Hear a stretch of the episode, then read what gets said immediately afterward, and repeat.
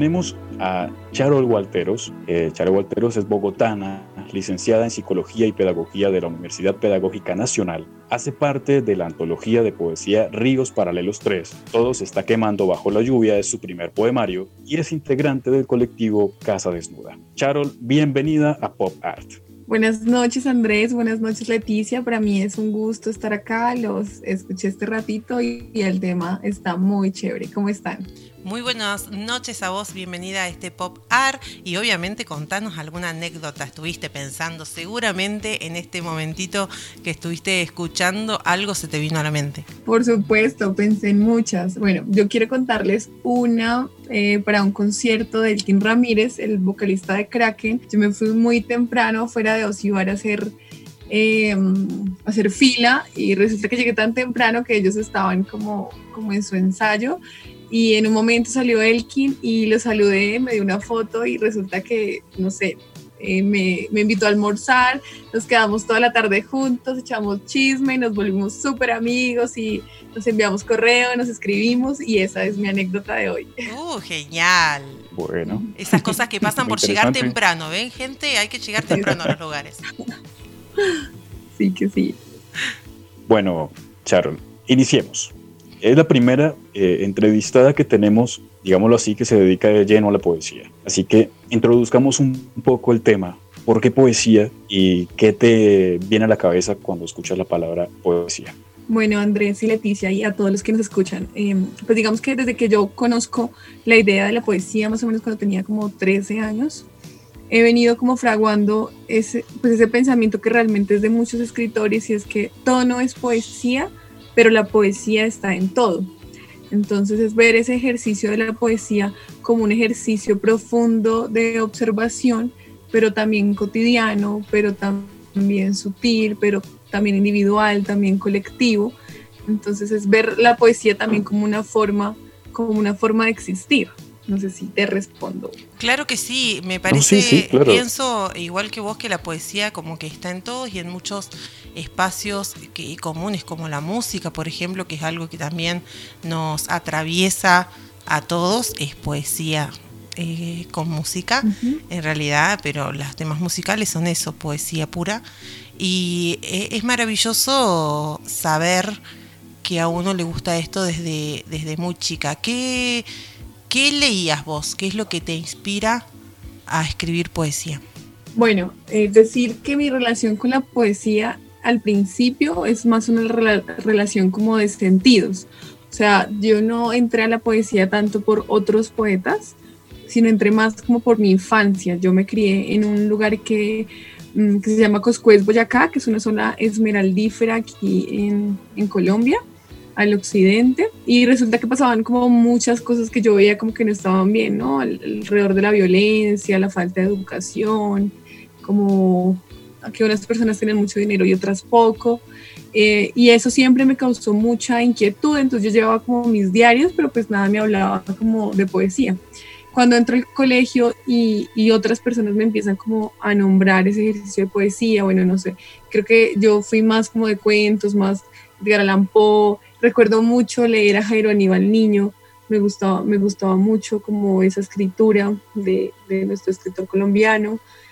Y bueno, ya creo que eso se, se, fragua más en la universidad, ¿no? Con toda la poesía colombiana, como con María Mercedes Carranza, eh, Darío Jaramillo Agudelo, eh, varios poetas eh, contemporáneos vivos y otros que, que, ya no están, como que me permiten darme cuenta de que eso que, que yo también sentía o pensaba otros también lo sentían y, ahí, ahí, hago como un encuentro, como un, como un paso también a, a, eso, a eso que yo llamo escribir. ¿Desde cuándo bastante interesante. Sí, es muy lindo saber eh, este tipo de cosas. ¿Cuándo empezaste a escribir? Bueno, como, como, les decía, yo creo que llevo mis diarios así desde muy chiquita, pero así oficialmente porque, por supuesto, la escritura que tú le das a otros, que tú publicas, es distinta a la escritura totalmente personal, ¿no? Hay, hay, una, hay una distancia que tú pones cuando tú relees un texto y dices, no, tal vez la intención aquí tiene que estar más clara eh, yo empiezo a escribir oficialmente cuando, como pasando un año de la universidad, que entró al taller de, la universidad y, y, ahí empiezo. Entonces, Charol, ya pasando directamente a tu libro, todo se está quemando bajo la lluvia prácticamente. Podría decirse que es el ápice de lo que viene aquí en adelante para Sharon. ¿Cómo fue eh, el recorrido escribiendo este poemario y hace cuánto salió la luz? Háblanos un poco acerca de todo está, se está quemando bajo la lluvia. Ok, Andrés. Bueno, todo se está quemando bajo la lluvia. Nace en marzo de este año, apenas cuando eh, en Colombia eh, estaba asomando la pandemia. Y bueno, yo, yo quería dejar este año este país y como recomenzar varias cosas en otro lugar. Entonces dije, no, ya es tiempo pues de, de, sacar algo propio, de efectivamente lo que he venido escribiendo desde la universidad, es importante pues que ya salga, que, que, que mire otros, otros lectores, más allá de los amigos o de la gente que va a los recitales. Y pues es como un momento de explosión muy fuerte, como que digo, ya tengo como muchas emociones, sensaciones que quiero decir, que quiero soltar. Y gracias a Taller Blanco, el Taller Blanco que es una editorial colombo-venezolana, que tiene unas, eh, unas ediciones artesanales muy lindas, eh, pues gracias a su gestión y también a su trabajo, pues me animo a publicarlo y pues de esta manera es como, como ocurre. Es maravilloso poder publicar eh, tu libro. Eh, ¿qué, sensaciones te, qué, sensaciones te trae? ¿Cuál es el contacto que tenés con tus lectores? No, mira, Leti, que uno eh, no, o, bueno, yo no soy una persona como que busca ese ejercicio de escritura, como, como ejercerlo todo el tiempo, también pensando, como les decía ahorita, en el otro, ¿no? Yo trato de hacerlo un poco también más más desde la adentro, desde la sensibilidad, pero resulta que yo me he dado cuenta pues a lo largo de estos seis años, eh, sobre todo en los recitales, que la gente se encuentra con eso que uno ha escrito, que ha pensado, que ha sentido, y ahí es donde yo... Eh, ¿No se escucha o yo sola no pues escucho? Uno tienen que seguir ah. y continuar en esta labor. Eh, si nos está escuchando, se fue un poco la, onda. Sí, se entrecorta un poquito. Ya, ya, sí, ya creo que ya estamos bien. Ya estoy. Qué pena. estamos ahí. No, No, no, la pena es no poder escucharte eh, bien, por eso te lo decimos para que podamos reno eh, empieces eh, de nuevo con esta parte de la conversación. Por supuesto. les decía que, pues que a lo largo de los recitales y, y a lo largo de, de, estos años yo me he dado cuenta que pese a que uno a veces sienta que lo que escribe de pronto es muy personal, pues uno siente que hay otros que se encuentran también con esas lecturas, ¿no? El día que presentamos, pues eh, apenas como no, no, no incumplimos la cuarentena, pero pues ya estábamos como a un paso de empezarla. Y las personas que fueron pues fueron los más allegados, pero también otras personas que yo no conocía y me dicen, Charol, me encuentro ahí, yo he sentido eso que tú escribes, estos días pues que hemos estado también como en recitales eh, virtuales que, que la gente te dice como, oye, yo, yo también he pasado por ese lugar, yo realmente ahí me siento maravillada y digo, pues el poema se termina de hacer con el lector, ¿sí? Claro, eh, ahí ahora sí. Precisa, no, Leti, precisamente iba para allá porque dentro de todas esas eh, entrevistas que hemos tenido siempre está la, la, la premisa y como la, la, pregunta infaltable que yo creo que le hacen a la mayoría de escritores y es sobre la temática de la inspiración, porque es que siempre se basa eh, en esa dicotomía o esa bifurcación de decir en qué porcentaje lo que se escribe es experiencia y lo otro es como esa inspiración que va llegando poco a poco como vivencias de los demás. Pero entonces, eh, no sé si te han hecho esa pregunta, pero, pero siempre cabe, pero más hacia el lado de cómo lo ves tú, cuál es tu percepción y cómo puedes describir tu inspiración. Pues mira que el ejercicio del escritor es, un, es todo un trabajo, ¿no? También es una cosa de ejercitación, ¿no? Como yo sé, yo sé que te lo han dicho todos los que han pasado por aquí, y es la necesidad de leer y de escribir y de reescribir un poeta mexicano que se llama José Emilio Pacheco decía, escribir mucho, leer mucho y publicar poco, ¿sí? Entonces como que ese ejercicio también es muy complicado, ¿no? Porque es estar en un, en un constante relación con la lectura, con la escritura y también con tu sentir interior, ¿no? Eh, yo personalmente, yo creo que solo puedo escribir sobre las cosas que, que, me traspasan y que también me ayudan a transformarme, ¿no? O hay temas para mí eh, muy delicados que que me, me, me, participan, pero a nivel de, de la escritura me, me, cuestan. Por ejemplo, ahorita hay muchos escritores que están escribiendo sobre la pandemia, hay gente que ya está publicando libros, pero a mí resulta que yo estoy en un taller ahorita y, y he podido hacer un ejercicio de escritura alrededor de, de todo esto que estamos viviendo, ¿no? Entonces creo que individualmente digo que eh, tú escribes sobre lo que puede transformarte. Hermoso, es verdad, eh, uno escribe por lo, que, por lo que siente y por los sentidos y, se transmite. Eh, ¿Cómo quería volver a esto de, tus lectores? ¿Cómo te llevas con ellos? ¿Te preguntan muchas cosas?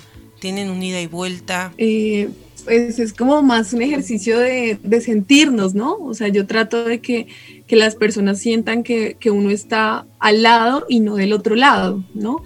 Eh, ahorita, como le, le contaba Andrés, nosotros estamos haciendo un programa de poesía que se llama Poetas en Vela desde el colectivo Casta Desnuda y, yo trato más de tener ese rol de gestora cultural, de periodista cultural, que el, que el rol, de, del rol de escritora, ¿no? Entonces, generalmente no hablo tanto, digamos, de, de mis proyectos eh, personales, sino más de, de mis proyectos colectivos. Está muy bien. Sí, y precisamente ese colectivo porque sí hice como la tarea de chusmear un poquito y me pareció curioso ver cómo, cómo ustedes, no sé si me lo vas a explicar ahora, pero Andrés también se cortó un poquito. Ahí está. Bueno, pero bueno, si quieres eh, les voy contando un poquito. Sí, por supuesto. Bueno, este colectivo nace en la Universidad Pedagógica Nacional. Nosotros somos amigos y fuimos integrantes del taller de esta universidad por muchos años y este año, pues debido a, la pandemia y a querer como tener proyectos personales, pues decidimos formar nuestro, nuestro propio grupo. Somos un, eh, grupo integrado por, por 12 personas. También aparte de los aliados, queremos hacer un programa, hacer varios programas de difusión de la poesía, reconocer a escritores con larga trayectoria y tener la voz de los escritores nuevos. En ese sentido, pues hemos eh, pensado un proyecto, un programa que se llama Poetas en Vela, que lo hacemos a diario desde el primero de abril, eh, todas las noches a las 10 de la noche, en este momento debe estar por iniciar, eh, en vivo. Hemos invitado a escritores españoles, mexicanos, ecuatorianos, colombianos, por supuesto. hemos tenido un premio nacional de, de poesía como lo es Rómulo Bustos Aguirre. Y además tenemos varios proyectos. Uno de nuestros compañeros hace un taller literario eh, en la universidad. Eh, varios, varios proyectos. Así, no sé si, si quieras saber un poquito más, Leti. No, ahí está, está perfecto, Leti. Igual, como siempre, el tiempo vuela, pero, pero Charles, fue, fue interesante. Aparte que sería aún más interesante si, si más adelante podemos entrevistar a alguno de los chicos del colectivo, hablar un poco más a fondo sobre, sobre este tema y este proyecto que me parece muy interesante. Así que, Charol, muchas gracias por estar con nosotros en Pop Art.